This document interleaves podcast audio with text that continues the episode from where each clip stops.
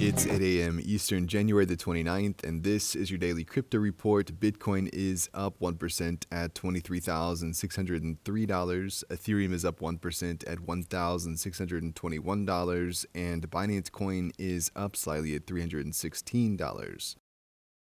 This episode is brought to you by Visit Williamsburg.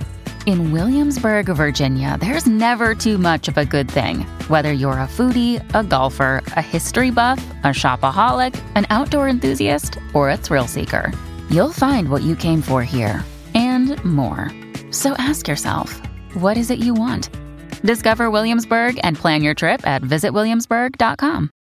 Well, Secret Network, a privacy focused blockchain founded in 2020 that's notable for customizable privacy settings, has let some internal turmoil stay not so secret. The Secret Labs CEO Guy Zyskind airing grievances against their supporting foundation, Secret Foundation, in a post on the network's governance forum. Most of the criticism was around lack of transparency, a mishandled sale that lost $250,000, and a potential open loan to the now defunct Alameda. Zyskind called for the foundation to be restructured as a nonprofit, return all its current funds to the community, and then be required to apply for grants to carry out activities supporting the ecosystem.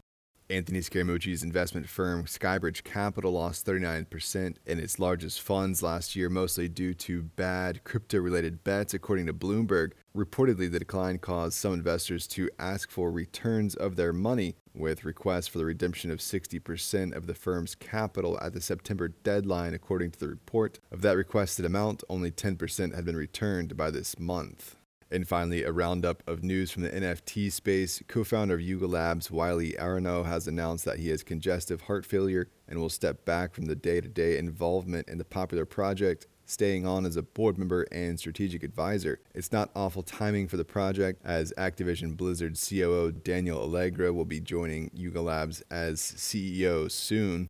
The artist behind the artwork for the Bored Ape Yacht Club launched a personal project NFT mint late this week on OpenSea, which apparently sold out in minutes after the allow list opened, causing some to question if the drop was faulty. There was nothing left over even for the public mint. The 3,500 unit collection's mint price opened at 0.5 ETH or around $80, which quickly doubled. Azuki's Twitter account was hacked and then used to tweet out a malicious link asking followers to claim land in the garden the collection's native metaverse platform. The scam links were deleted after intervention from Twitter HQ, but it's not clear how many people fell victim to the scam. Well, that's all for us today. Visit us at dailycryptoreport.io for sources and links, and listen to us everywhere else you podcast under Daily Crypto Report.